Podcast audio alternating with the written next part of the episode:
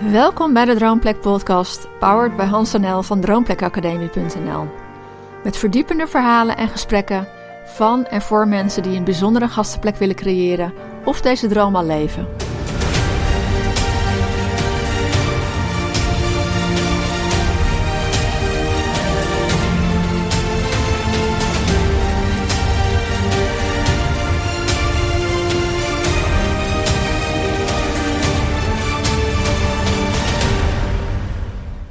Super dat je weer naar een uh, Droomplek podcast uh, luistert. En vandaag gaan we in gesprek met Maartje de Jong. Maartje werkt jarenlang als programmamanager bij een groot Nederlands bedrijf. Maar in 2015 komt ze in een burn-out terecht. En ja, ze kan en wil niet meer terug naar haar oude functie. Maar de grote vraag is, ja, wat nu? Nou, tijdens haar herstel gaat ze op zoek naar haar passie. En ze ontdekt dat ze terug moet naar de basis, naar haar innerlijke roots. En in het voorjaar van 2017 opent ze de deuren van haar inspiratielocatie voor teams in een geweldige historische schuur.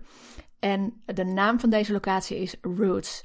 Nou, en al heel snel is het, uh, is het een succes. En Roots is zelfs het decor van de Boer zoekt vrouw reunie van 2018. Ja, Maarsje, ben je al een beetje bijgekomen van uh, alle enthousiaste reacties die je hebt gekregen op deze aflevering?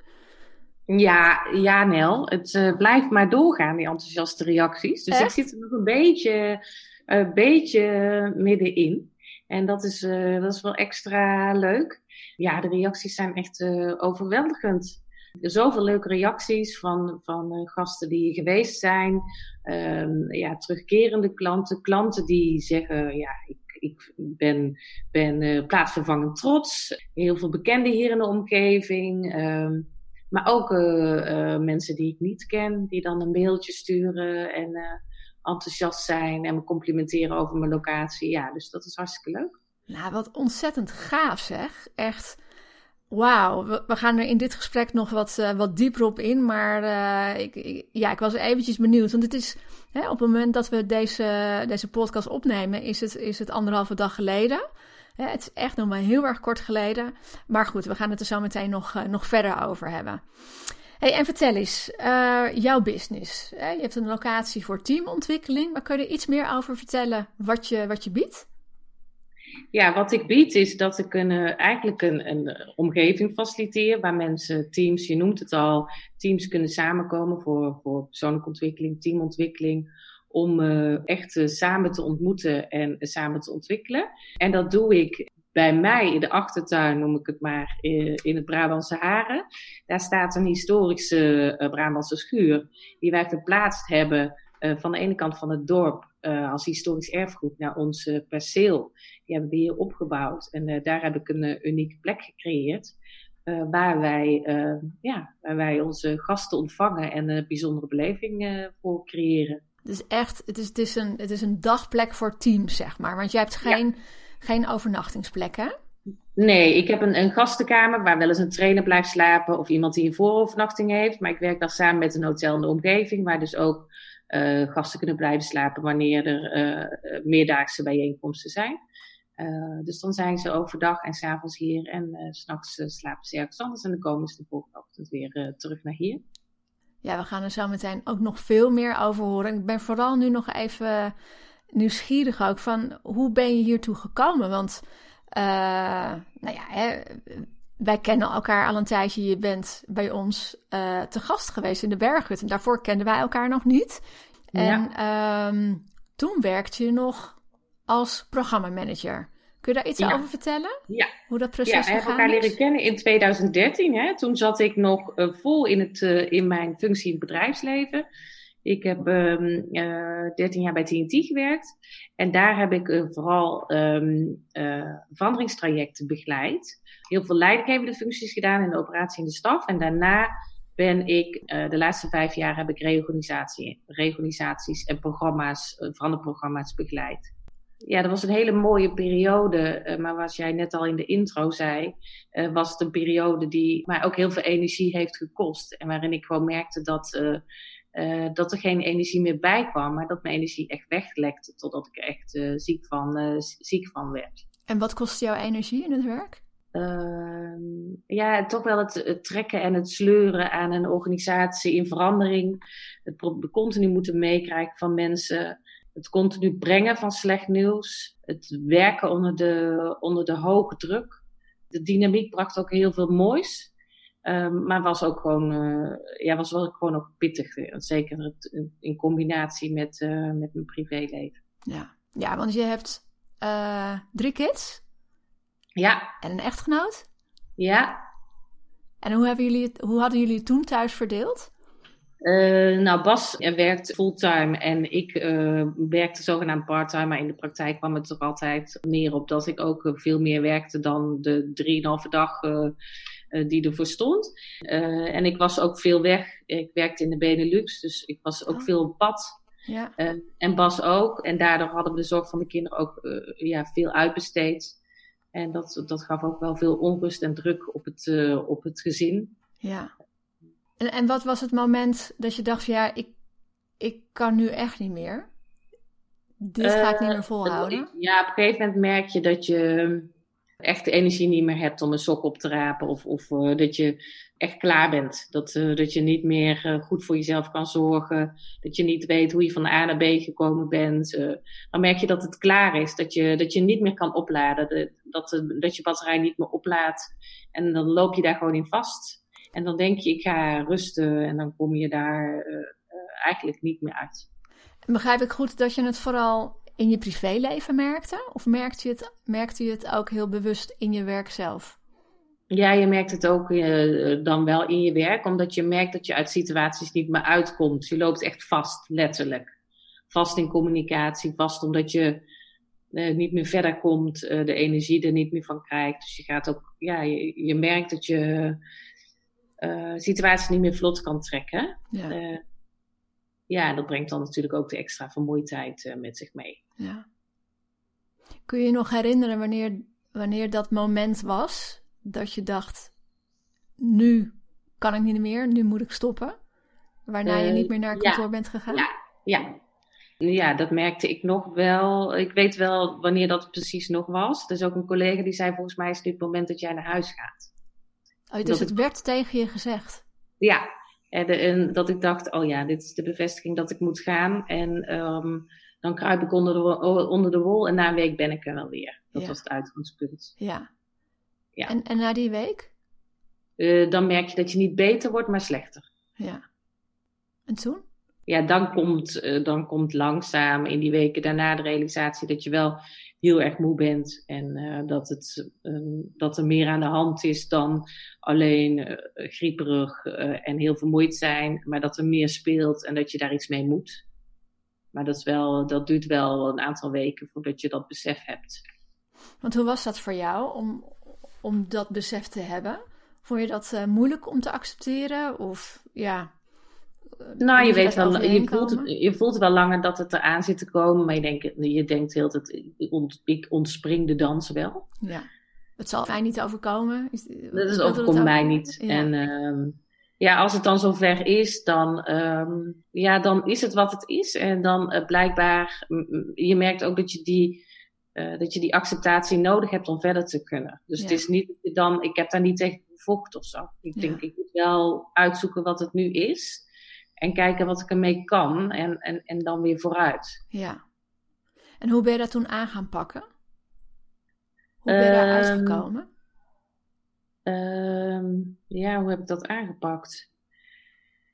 Ja, gewoon met mensen in gesprek gaan. Ja, uh, ja met mensen in de medische sector kijken van wat, wat, wat speelt er nu? Uh, wat voor klachten, wat is het klachtenpatroon dan? En uh, ja, dat heeft wel een maand of drie, denk ik, geduurd. Ja dat het duidelijk was dat het gewoon dat het een burn-out was. Niet gewoon, maar een burn-out was.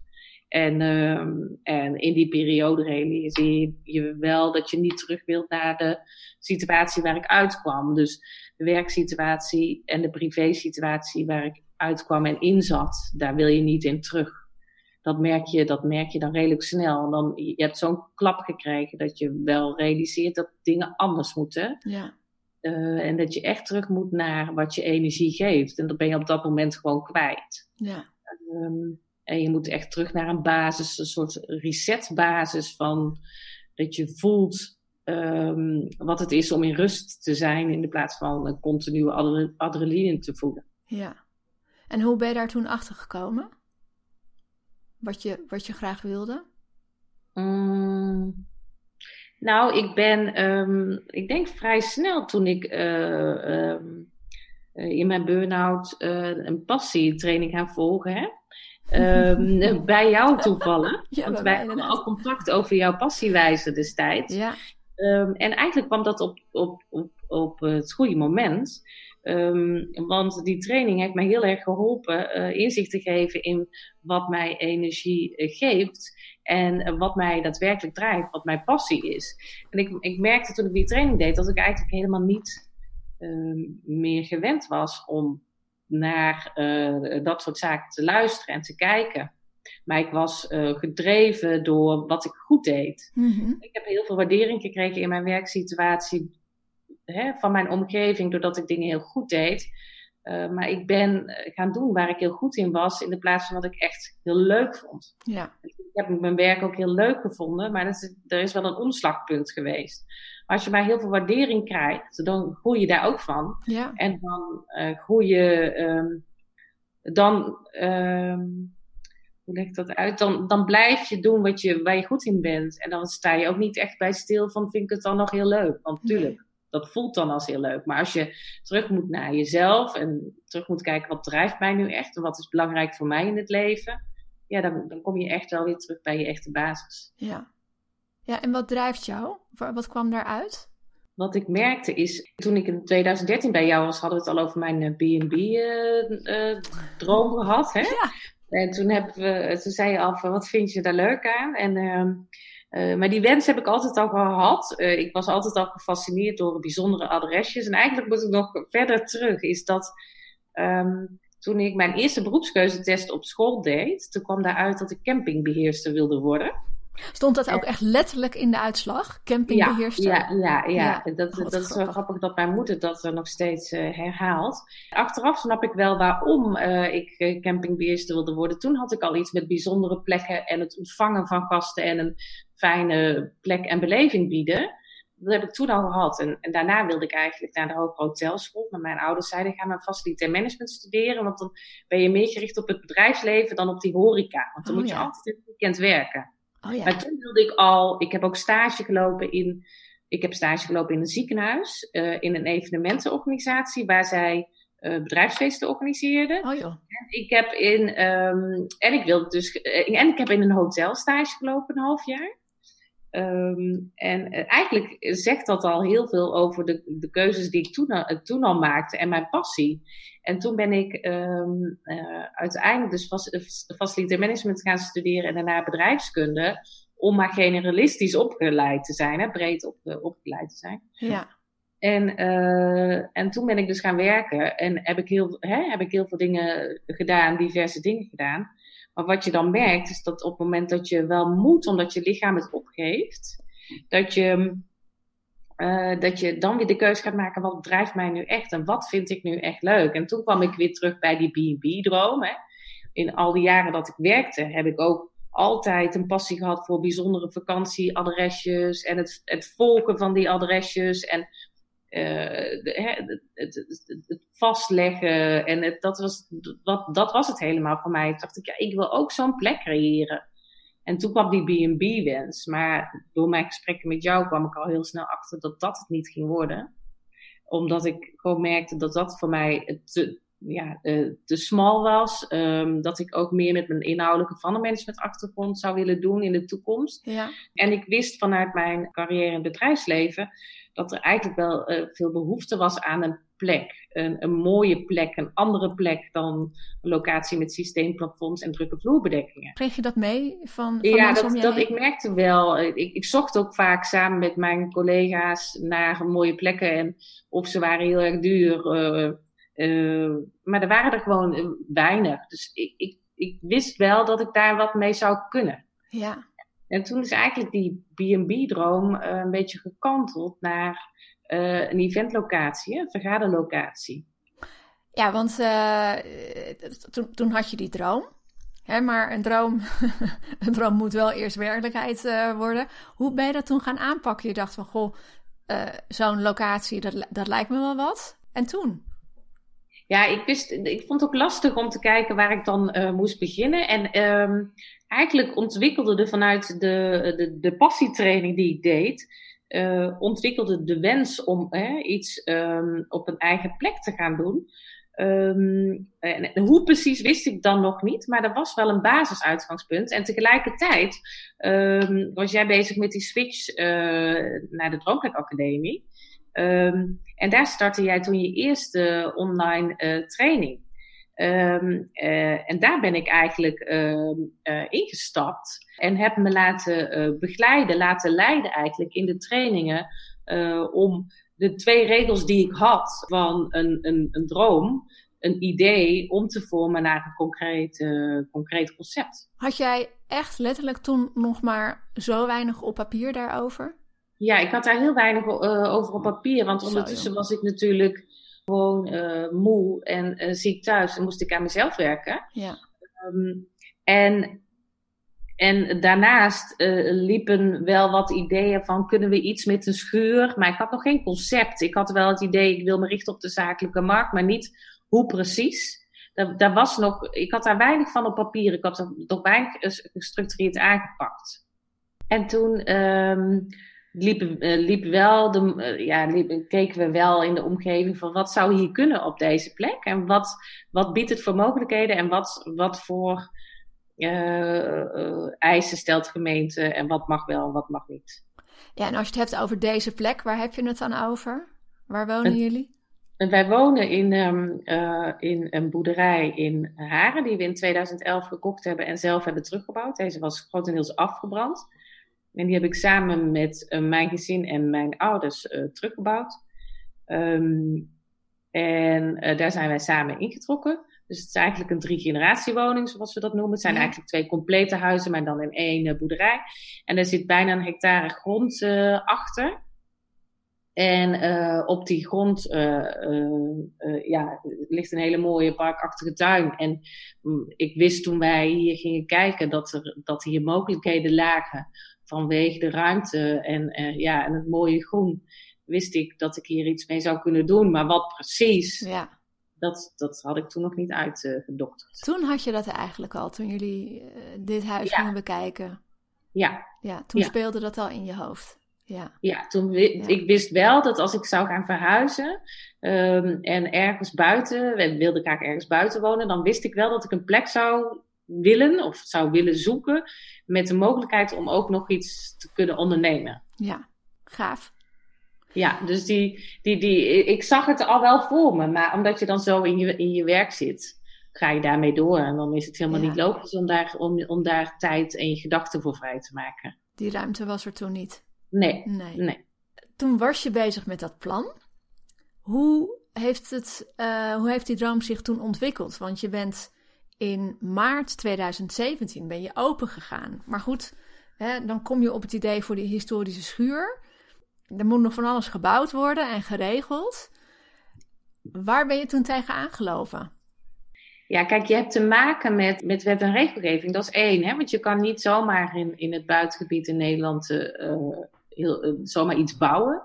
Um, ik wist wel wat ik wilde, maar de mogelijkheden waren beperkt, zodat ik zag dat er een project was om historisch erfgoed een tweede leven te geven. En daar ben ik eigenlijk op ingestapt. Ja, dat is toch uh, uniek, uniek ook dat het op jouw pad gekomen is? Ja, heel toevallig, toevallig omdat mijn ouders lid zijn van een stichting Brabantse Boerderij die dat soort uh, projecten stimuleert. En mijn moeder dat toevallig las. En, en bij mij neerlegde op tafel van, joh, dit is het. Ga je hier eens in verdiepen. En ja, en dan, dan realiseer je wel, dit wil ik, maar dit gaat een lang traject worden. Zeker omdat je ook zit met de bestemmingsplanwijziging. En dat is bijvoorbeeld een heel groot onderdeel geweest van het project. Eén, je moet die schuur uit elkaar Je moet eerst een schuur vinden die past. En twee, je moet die schuur uit elkaar halen en, en, hè, en kopen. En, en, en dan mag je het hele vergunningstraject in om te zorgen dat de bestemming die je dan nog niet helemaal helder hebt, hè, omdat je, je je concept ook nog aan het ontwikkelen bent, om die te organiseren. Wow, er zitten nogal wat afhankelijkheden aan vast. Ja, ja, want je, um, het hele vergunningstraject heeft denk ik anderhalf tot twee jaar geduurd. En gedurende dat proces weet jij niet of de, ja, of de vergunning die jij aanvraagt, of je die gaat krijgen. Dus je, de kosten gaan zeker voor de baten uit. Ja. En het vertrouwen moet er dan zijn. Maar wat ik, ja, mijn ouders zijn allebei uh, ondernemers. En wat je dan merkt is dat ze zeggen, ja, dit risico hoort erbij. Dit is een kans die je nu kan pakken. En je moet, uh, je moet die kans pakken. Spring, spring op die trein en, en gaan. En wanneer wist je uiteindelijk dat die vergunning erdoor was? Net voordat we begonnen met bouwen. Dus we zijn in zomer 2016 begonnen met bouwen. Dus uh, nou ja, zo'n anderhalf jaar nadat, ik, uh, nadat het idee was gestart om die schuren te gaan verplaatsen. Veel papierwerk. Heel veel papierwerk, ja. Heel veel uh, plannen en verschillende afstemmingsmomenten in de verschillende, binnen de gemeente eigenlijk. Ja. ja. ja. Hoe, hoe, hoe is de tijd geweest in de aanloop van de opening? had je zoiets dat ga ik allemaal wel uh, planningstechnisch redden? Of was het spannend voor je? Hoe, hoe heb je dat ervaren? Nou, weet je, het lastige is dat je, je kan plannen wat je wil. Maar mijn ervaring is wel met bouwen en zo, zulke grote projecten dat je het eigenlijk niet zo goed kan inschatten. En dat je maar moet dealen met de situaties die komen. En, uh, en dat er altijd heel veel onverwachte momenten komen. En die, ja, die moet je gewoon managen. Daar moet je, ja, wat ik zeg, daar moet je, daar moet je mee dealen. En er kan geen planning tegenop. Uh, je, je, zorgt dat je voor jezelf een deadline stelt en dan ga je gewoon kost wat kost halen. En uh, dat gaat met, met vallen en opstaan. En je hebt eigenlijk je bouwproces wat loopt, hè, je herbouwproces van locatie. En het feit dat je hebt geroepen dat je in maart open wil. Versus en het, het feit dat je gaat communiceren over wat je wil gaan doen. En dat dat ook nog niet helemaal concreet is. En de ontwikkeling van je concept loopt eigenlijk parallel aan het feit dat je de locatie al aan het bouwen bent. En dan, maar dat maakt het ook wel leuk en spannend. Om, om uh, de hele conceptontwikkeling en het feit dat je dat voor de eerste keer doet en, en doorloopt, dat maakt het heel leuk. Want dan wordt het steeds concreter en steeds duidelijker. En je neemt de mensen daarin mee. En dat, dat geeft je heel veel kracht gedurende, gedurende het traject. Het klinkt heel erg alsof je dit uh, in de smies had. Is er geen enkel moment geweest waarvan je dacht van... oh, eh, waar ben ik aan begonnen? Of waar gaat het naartoe? Of komen er überhaupt wel gasten? Wat vond je spannend in dit proces? Jazeker. Ik, ik, ik merkte dat ik, ik ben heel erg het van alles onder controle houden. En het hele, de hele fase in de training um, van het Gouden Gastenconcept, hè, het Gouden Gastenverblijf, is dat je, het begint heel high level, hè, breed, en het wordt steeds, steeds verfijner. En ik weet nog dat Hans en jij zeiden, het komt wel, het komt wel, maar dat ik zei, ja, maar ik heb nog geen naam. En ik wilde eigenlijk zoveel mogelijk dingen al weten en uitstippelen. En soms heeft dat tijd nodig en moet je door het proces. En uh, op een gegeven moment komen de puzzelstukjes wel samen. En dat vond ik wel heel lastig omdat het voor mij uh, niet altijd even helemaal duidelijk was waar we gingen landen. Ja. Dus dat, ik miste dat houvast. Uh, dus dat, dat, dat vond ik pittig. En zeker in die bouwfase, joh, dan heb je momenten, dan denk je, ja, ik heb één gastenkamer en die kan ik dan ook gebruiken voor B&B. Maar dan zegt de gemeente, ja, dan heb je wel te maken met allerlei brandveiligheidseisen. Waardoor je heel veel extra investeringen moet doen, heel veel complexe situaties um, moet bouwen, maar ook concessies moet doen op de renovatie van je, renovatie van je pand. Wat het veel minder mooi maakt, maar wel veel brandveiliger maakt. Wat je dan uiteindelijk natuurlijk wel doet. Uh, maar wat, ja, wat gewoon heel, heel, heel vervelend is, heel lastig is om het te moeten ervaren. En natuurlijk uh, zijn er pro processtappen in zo'n bouw die niet op planning lopen. Of dingen die niet goed lopen. Of dingen die je had moeten inschatten van tevoren. Of, of beslissingen die ik eerder had moeten nemen, ja, die zijn het tal geweest. Ja. En uh, ja, dat, dan was het vaak verdriet en weer door. Want ik wist wel dat, dat er geen weg meer terug was. Ja. En uh, dan ga je gewoon door en denk je, ik ga dit gewoon proberen. En ja, dan uh, overwint de durf wel van de angst. Mooi. Je moet, je hebt de keuze ja. gemaakt. Ja, precies. Ja, want over, over die B&B-kamer, in, eerste, in eerste instantie wilde je dat ook gewoon aan, aan weekendmensen verhuren. Uh, daar hebben we het ook uitgebreid over gehad. Um, ja. ja. het thema daarin was durf te kiezen. Hoe zit je daar nu in? Je hebt ervoor gekozen om, om het niet um, aan dagjes mensen te verhuren, maar echt gewoon te focussen op de, op de zakelijke gast. Hoe sta je achter die keuze? Ja, ik ben het daar helemaal mee eens. Het belangrijkste ding, denk ik, eh, binnen ondernemerschap is, is het ontwikkelen van uh, je concept en het maken van de keuzes en het duidelijk aanspreken van een specifieke doelgroep. En uh, daar heb jij wel heel erg op gehamerd bij mij om dat, om dat te doen. Terecht, want ik merkte al heel gauw, ik heb het een paar keer geprobeerd, particuliere gasten, maar het is gewoon een hele andere doelgroep. Dat vraagt hele, van, hele andere activiteiten een andere manier van aandacht. Uh, En dat is eigenlijk niet, uh, niet zo goed te combineren. Nee. En zeker in het begin niet. En nu uh, gebruik ik die gastenkamer, net zoals deze week, om te weer een gast een voorovernachting doen. En die wordt nu niet maximaal gebruikt, maar daardoor heb ik wel, ik heb me wel bewust gefocust het eerste anderhalf jaar op, op die zakelijke markt. En ja. ik kan die ruimte ook nog anders inzetten. Ja, over die zakelijke markt gesproken. Hè? En, en, en ja, dan gaat Roots open. Hè, dat was maart 2017. Mm-hmm. Hoe, hoe was dat? Voor de eerste keer die gasten ontvangen. Ja, dat was, ja, dat was super. Het was natuurlijk heel, uh, heel erg wennen, omdat alle activiteiten die je, uh, die je ja, eigenlijk doet, zijn nieuw. Um, uh, en uh, je hebt wel een beeld bij over uh, hoe gastvrij je wil zijn, maar hoe je dat allemaal precies uitvoert en voor het eerst gasten ontvangt en hun lunch serveert en alle activiteiten daartussen en hoe alles werkt in een pand en nou, alles is nieuw. Um, ja, dat is, dat is gaaf. Ik weet nog dat wij, ik had een, een testfase waarin we de klanten hebben of mensen in mijn omgeving hebben gevraagd van wie wilde komen testen. Uh, dat was volgens mij op zaterdag en op, op, maandag of dinsdag kwamen de eerste gasten die geboekt hadden. En uh, ja, dat is heel snel achter elkaar. Volgens ja. mij was het vrijdag opening, zaterdag proefgasten en dinsdag de echt, echte gasten. Je had dus eigenlijk heel snel na de opening al eerste gasten. Eerste ja. echte betalende ja. gasten. Wauw. Ja, Vrijwel meteen. En, en dat kwam ook omdat je uh, op het moment dat je vertelt dat je iets anders gaat doen um, en die keuze maakt, maar ook gaat vertellen wat je gaat doen, ook al weet je nog niet concreet hoe precies, maar wel wat voor ideeën je hebt en, en dat je gaat, uh, het plan gaat uitwerken, dan neem je mensen mee. Hè, als, uh, en die worden ambassadeur en die gaan jou volgen.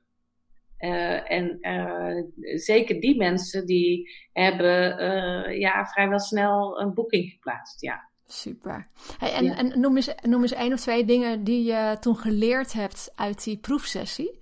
Die, waarvan je wist, oh, dit moet ik echt, echt anders gaan doen, want anders gaat het niet werken.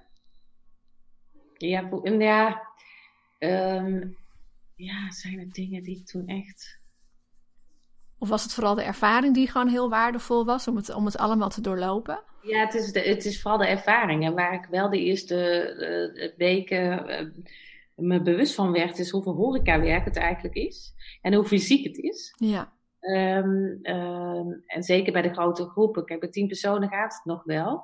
Maar het is echt uh, veel werk om, um, om het op een leuke, goede manier te presenteren. En eh, en, en het, het, juiste te doen en op de juiste snelheid te doen en uh, alles netjes te houden. Dat is gewoon echt een grote uitdaging. Dat ziet er allemaal zo ja, voor de hand liggend uit als je in een, horeca-omgeving of uh, ja. een omgeving zit. Als je aan de andere kant zit, hè? Dan gaat het ja, altijd... als je aan de andere kant zit, dan denk je, nou, weet je, ruim het is op of zo. Maar uh, het is gewoon echt even zoeken naar hoe doe je dat in snelheid en in rust. Want die mensen komen daar met een bepaald doel. En daar wil je aan bijdragen. En, en wat is dan je toegevoegde waarde? Uh, los van al die operationele taken die je hebt. En hoe vul je dan die rol in? En, ja. ja ja, na die testgroep en na die eerste betalende gasten zijn er nog veel meer gasten gekomen. Je hebt me verteld dat, er, dat je echt een aantal uh, grote organisaties als, als vaste klant uh, hebt. Wat natuurlijk echt geweldig is. Mm -hmm. Wat zijn nou de reacties die jij terugkrijgt van, uh, van gasten, van klanten? Ja, dat. Um... Waarom komen ze bij jou? Ja, er zijn gewoon klanten die roepen, die zeggen: ja, dit, is de, dit, is, dit is de beste locatie van Nederland zeg nou, nou, weet je, ik heb altijd de neiging om dat wat te nuanceren. Dat moet je natuurlijk niet doen, want als zij dat denken, is dat natuurlijk helemaal prima. Uh, maar gewoon qua kwaliteit en setting Hè, de exclusiviteit, het feit dat je daar met één groep zit, ehm, biedt veel. En de ambiance is natuurlijk, het is echt een mooie oude schuur op een mooie plek waar mensen echt in privacy kunnen werken. En daarnaast uh, merk je ook gewoon dat de kwaliteit van het eten en drinken gewoon goed moet zijn. Uh, en, en het feit dat wij de persoonlijkheid uh, en een persoonlijke gastvrouw toevoegen aan het concept, ja, dat biedt het totale plaatje waar, waar mensen gewoon behoefte aan hebben in die huiselijke setting. Ja. En uh, ja, dat maakt dat klanten echt uh, ja, een soort wow-effect krijgen bij de beleving die wij creëren.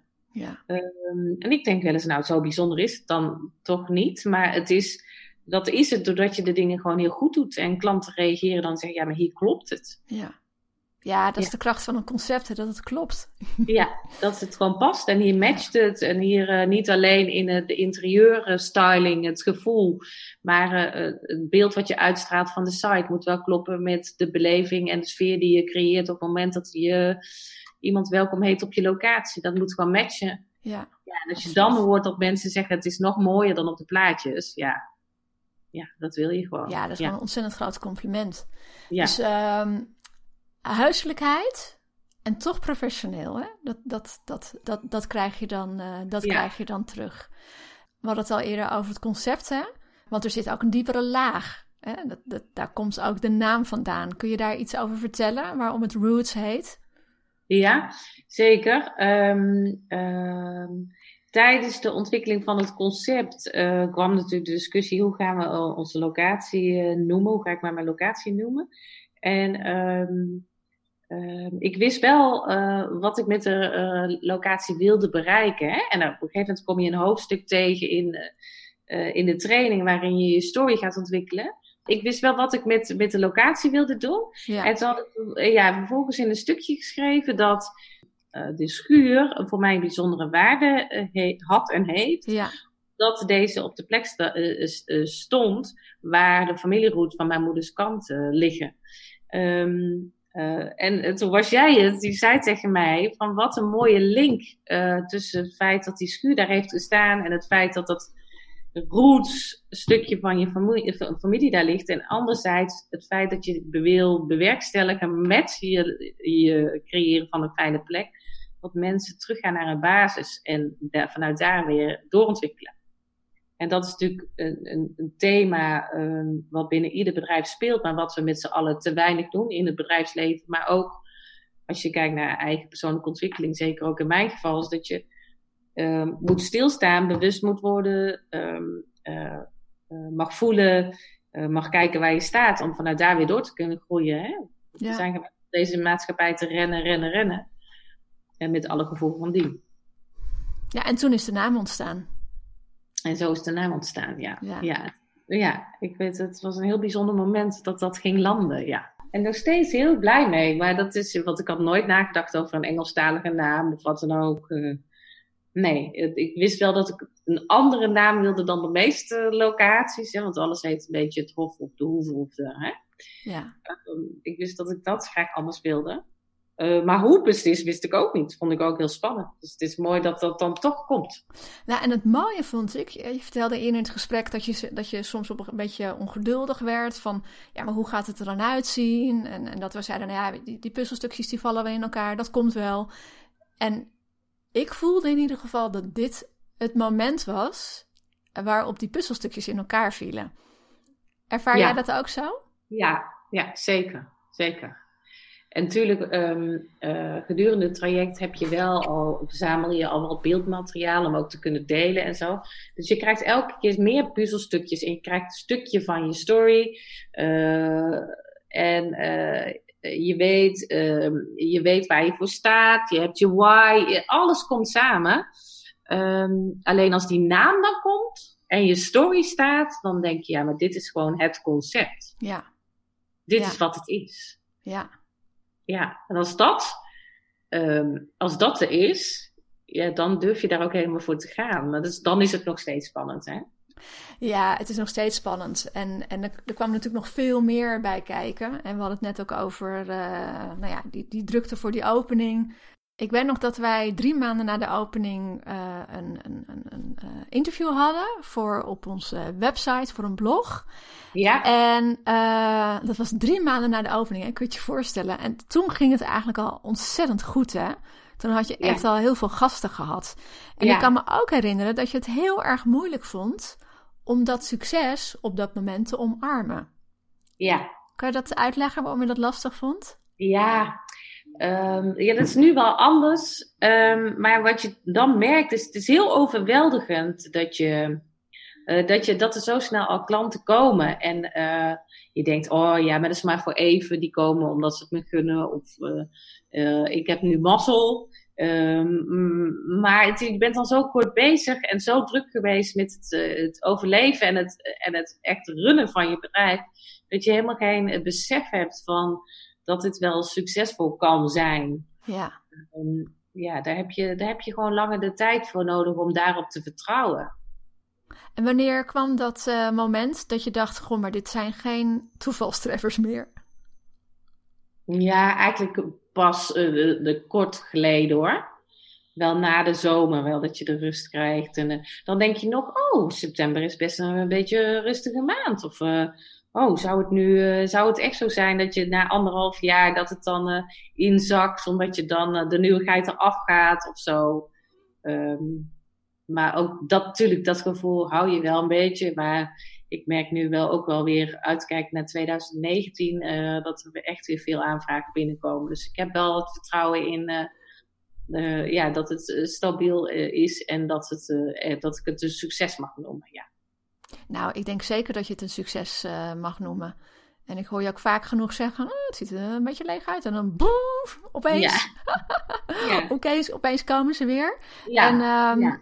Het is eh, echt eh, het is rennen en stilstaan. En dat, Ja. ja. ja, en dat, hoort, dat hoort erbij. En in die zin, ja, het ene moment krijg je voor de ene week heel veel aanvragen. En het andere moment is het wat, wat, wat rustiger. Ja. Maar over het algemeen eh, eh, doe ik het na, na 20 maanden heel goed qua bezetting. Ja, supergoed. Ja. Wat heb jij over jezelf eh, geleerd in het ondernemerschap de afgelopen jaren? Ehm, ja, eh, dat je echt mag eh, vertrouwen op, ehm, op je eigen intuïtie. Ja. Dat dat, ehm, ik was niet intuïtief ingesteld, nu ook nog steeds niet, want ik ben best wel nuchter in, in, eh, in, als, als persoon. Ehm, maar dat je zelf mag voelen wat goed, ja, wat, welke koers goed voelt, en dat je die mag volgen. Mhm. Uh, en ik ben, heb daar wel vertrouwen in gekregen van, nou ja, als, als ik uh, denk dat dit wat toe kan voegen of zo, dat je dat dan zelf, dat je het dan kan gaan uitproberen. Dat je, Ja. ja, dat je, um, eigenlijk heb je heel veel antwoorden al in je. Je mag, je, je, je, je wordt er, je kunt daar wel gewoon door je intuïtie op worden gestuurd. En vertrouw erop en ga er dan ook voor. Ja, ik, ik, vroeg net wat je in het ondernemerschap over jezelf geleerd hebt. Uh, over ondernemerschap gesproken. Je woont met je privéhuis. Best wel dicht bij de locatie. Het is eigenlijk toch wel een bedrijf aan huis. Hoe combineer je dat? Ja, het is echt een bedrijf aan huis. Het heeft voor- en nadelen. Um, enerzijds uh, kan ik dat alleen doen omdat het aan huis is. Als het ergens anders zou zijn, zou dat ook weer extra uitdagingen met zich meebrengen. Nu kan ik het ja. relatief makkelijk combineren met het feit dat je drie jonge kinderen hebt die naar school moeten, et cetera. En kan ik dus binnenlopen uh, wanneer een van mijn uh, gastvrouwen aan het werk is om bij te sturen, dan wel te ondersteunen en of te begeleiden. Um, het is ook wel eens lastig, want het houdt nooit op. Hè? Ik ben opgegroeid in een omgeving waar het bedrijf aan huis was. Het houdt nooit op. Zeven dagen in de week kun je ermee bezig zijn. Ja. Dus het vraagt ook heel veel flexibiliteit. Het vraagt ook echt keuze om af en toe de gordijnen dicht te trekken en denken, nou ja, het bedrijf gaat daar door, maar ik ben nu binnen uh, met mijn gezin en uh, dat is wat het is. En zij moet het even alleen uh, zien te doen. Um, ja, en ik realiseer me dat het meer voordelen heeft dan nadelen. Ja. Um, omdat, het, omdat het anders bijna onmogelijk is om zo'n drukke locatie te runnen in combinatie met het feit dat ik er ook voor mijn kinderen wil zijn. Ja, anders zou het niet kunnen. Anders zou het niet kunnen. Nee. En zonder team zou jij het ook niet kunnen doen, hè? Je hebt een, uh, een team. Nee. Ik heb een, een, team van uh, zes gastvrouwen die uh, met mij samen zorgen voor de gasten op locatie. in het begin ging ik ervan uit dat ik het zelf zou kunnen doen met een, met een backup erbij. Voor als ik ziek zou worden of op vakantie zou zijn. Maar door het feit dat het redelijk snel vol liep, um, had ik uh, gewoon meer capaciteit nodig. En omdat je een bedrijf runt, um, maar ook de saleskant doet en eigenlijk de achterkant van het proces, maar ook alle contacten met de leveranciers. Um, um, et cetera. Uh, en alle inkopen. Um, er komt daar gewoon heel veel meer bij kijken dan, uh, dan eigenlijk het, het pure gastvrouwschap. Ja. En ik wil op het moment dat ik zelf op de locatie ben of, of een van mijn uh, teamleden, dat de volledige 100% focus op de klant is. Ja. Um, en dat moeten we kunnen bieden. En daarom heb ik ervoor gekozen om zeker in drukke periodes mijn gastvrouwen uh, de groep, uh, het team te laten begeleiden en de sessie te faciliteren. En dan zelf um, het contact te zijn bij de ontvangst. en ook tussendoor goed af te stemmen samen met de klant en met um, een van mijn teamleden hoe het gaat. Maar vooral ook te focussen op um, ja, de zaken die eromheen spelen. Om te zorgen dat natuurlijk en nieuwe klanten blijven komen en dat je de relatie goed houdt. En ja, en dat je ook heel veel tijd hebt voor het, voor het marketingstuk en het uit, uh, uitdenken van de nieuwe stappen die je wil nemen, et cetera. Ja. ja, en die zes gastvrouwen, hè? Ik, ik, ik ga ervan uit dat die niet tegelijk uh, allemaal op de locatie zijn, hè? Nee, nee, nee, nee. Klopt dat? Meestal is er um, één dame tegelijkertijd. Tenzij het grotere groepen zijn, bijvoorbeeld boven de twintig. Dan ja. hebben we, uh, heb ik twee gastvrouwen tegelijkertijd. Om het goed te kunnen bemensen. Maar in principe is er altijd eentje. Um, en dan met de gesplitste diensten. Uh, omdat ze soms de klant al om half acht komt en s'avonds pas om tien, elf uur vertrekt. Ja, precies. Dus dan, uh, dan zijn er twee dames die elkaar afwisselen. Zo heb je dat georganiseerd. Ja. Zijn er nooit klanten die zeggen, ja, maar we willen Maartje? ik denk wel dat ze dat soms denken. Maar ze spreken het nooit echt uit. Ik voel wel aan bij welke klant ik wat extra vaker moet binnenlopen of er zelf aanwezig moet zijn.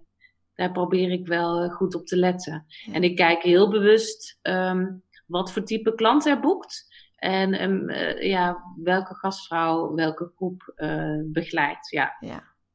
Daar zet je echt je voelsprieten voor in. Ja, dat doe ja. ik echt puur op gevoel. Type klant, type gastvrouw, competenties. Um, ja, ja om Mooi. zo de, de beste match te maken in de beleving die er ontstaat. Mooi, dus ook dat probeer je kloppend te maken. Ja, en daarnaast vind ik ook ondernemerschap. Ik wil dat er wel bij zeggen, want ik doe natuurlijk. Ik run wel de locatie en ik heb natuurlijk mijn team. Die, die dames zijn echt super fantastisch. En ik zou niet zonder ze kunnen, hè, want ze hebben met mij heel snel die locatie opgebouwd en zijn dus mede verantwoordelijk voor het succes. Maar wat ik ook merk, um, uh, is dat het heel belangrijk is dat je op het moment dat je de expertise niet hebt, uh, durft te investeren in uh, specialisme om je heen. zodat je meteen een professionele organisatie kan neerzetten. Ja. Um, en ik heb natuurlijk bij jullie die training gedaan. dat heeft mij ontzettend geholpen. Ehm, jullie hebben mij gecoacht vanaf het begin. Um, daar heb ik bewust voor gekozen. Hè. Dat is natuurlijk een investering, maar dat heeft mij enorm geholpen om uh, alleen al om het niet te voelen alsof je er alleen voor staat, maar een klankbord te hebben. Uh, maar ook uh, te leren van de ervaringen die, die jullie al hebben. Ja. En um, ja, dat, dat is gewoon heel waardevol. En, um, Mooi, ja. En wat je dan leert in ondernemerschap is dat je moet durven vragen. En zeker niet denkt dat je alles zelf moet doen. Uh, want anders kom je er nooit. En dan kun je de stappen niet maken. Nee, daar is gewoon heel veel voor, hè? Ja. Ja, dat weet wel als geen ander. ja. En je bent nu uh, 20 jaar, 20 maanden open, Maartje. Toen ik dat, toen ik dat opschreef vanochtend, dacht ik 20 maanden nog maar.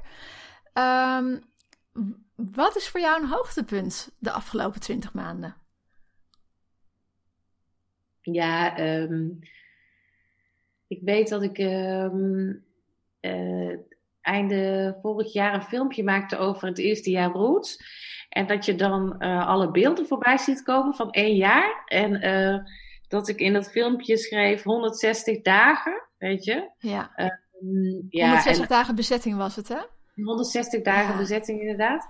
En dat je dat terugziet en dat je denkt, joh, wat is dat een rollercoaster geweest? En wat, wat gaaf dat zoveel mensen je al weten te vinden. En dat je dan ook aandacht krijgt vanuit de media en um, ja, alle feedback. En dat je dan de reviews terugleest van klanten. En, dat je dan vooruitkijkt naar een jaar, hè, 2018.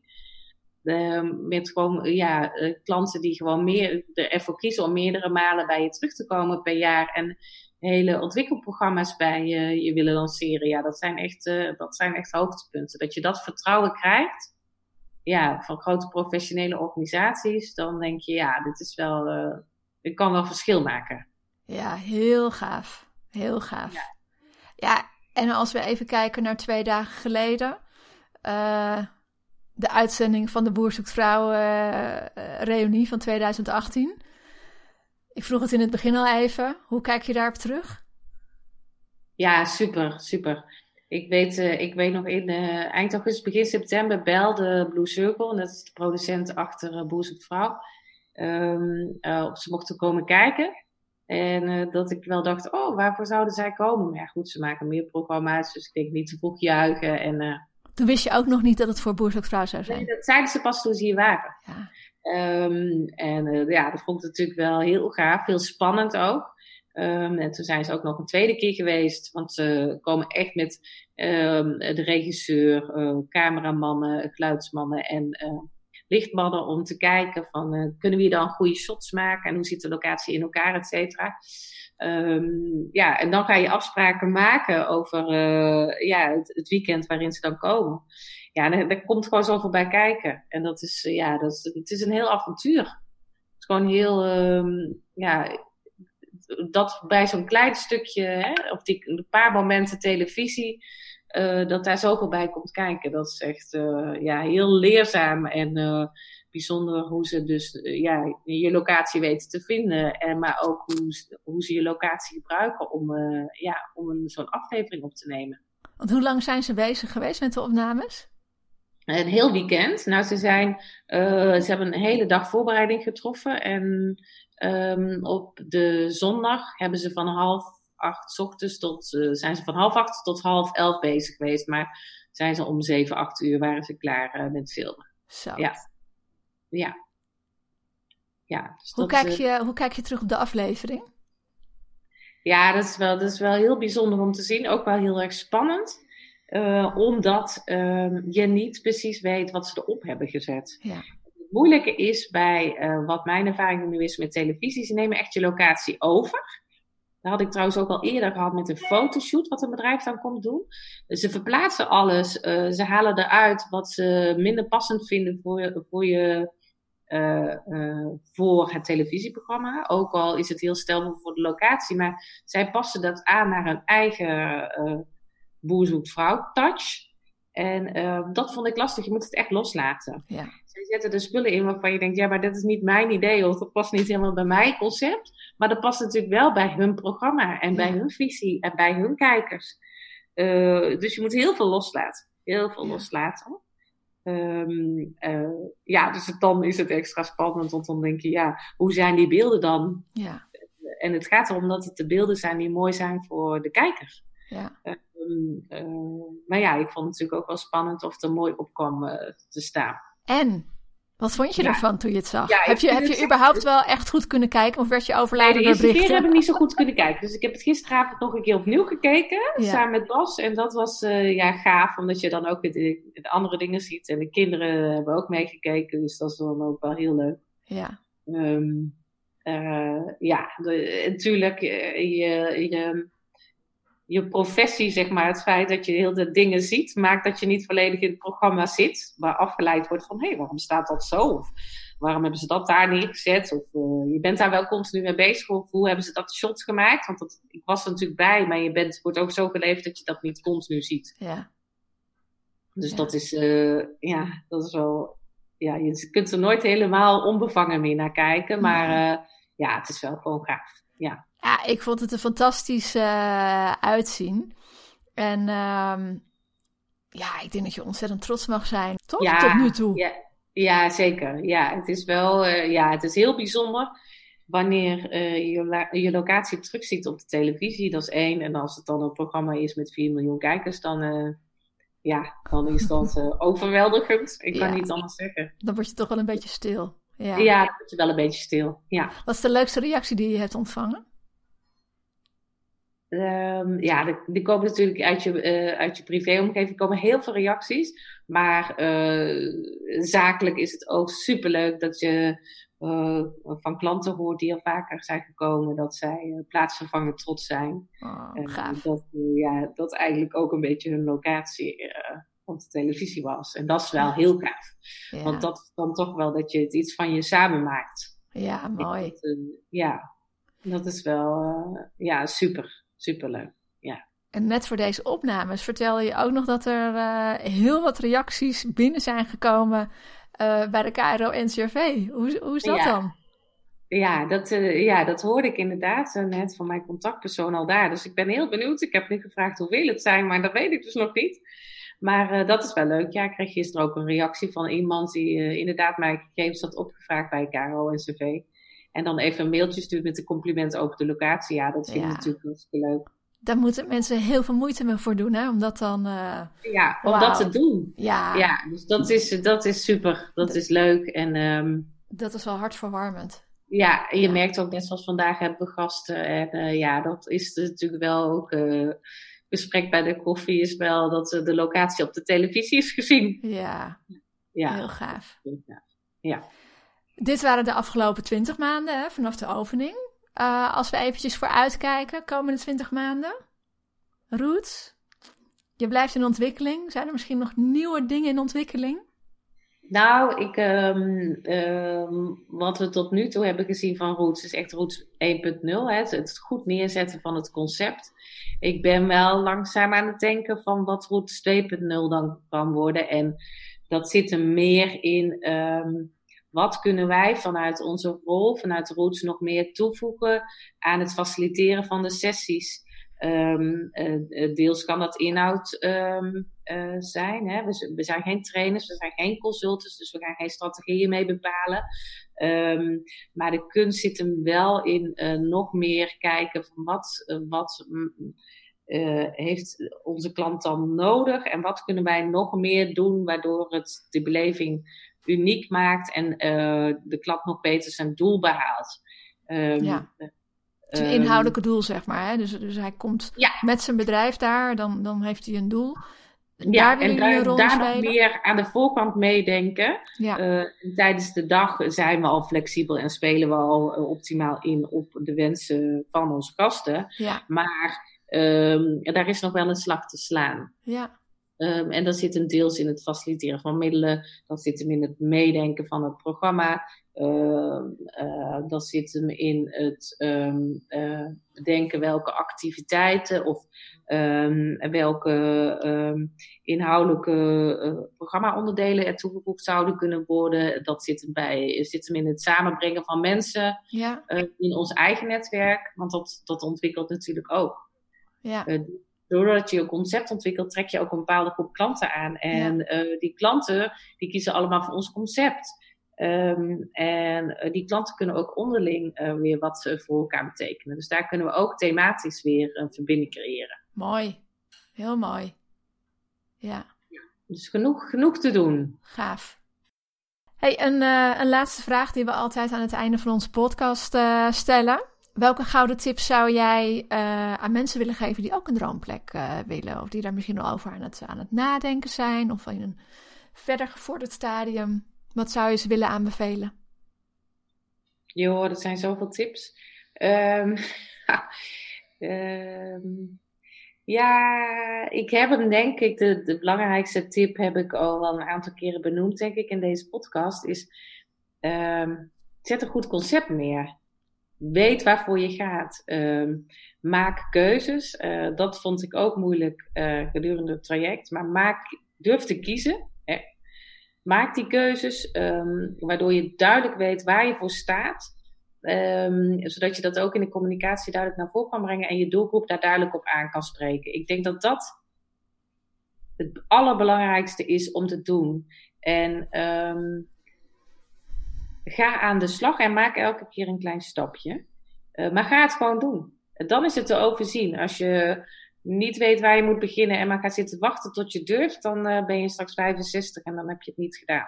Ik hoor mezelf wel eens zeggen: als ik nu later doodga, dan heb ik precies het werk gedaan wat ik wilde doen. Echt. En dat is toch wat je, wat je wil. Ja. Je, en en je, je, je kunt werk creëren voor jezelf wat bij jou past en waar je passie ligt. Ja, daar ben ik wel van overtuigd. Mooi.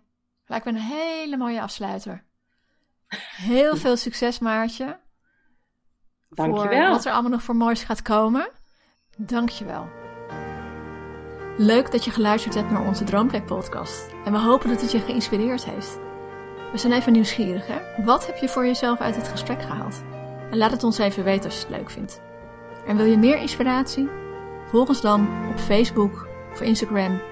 Of geef je op voor onze volgende gratis live online training via droomplekacademie.nl/gratis.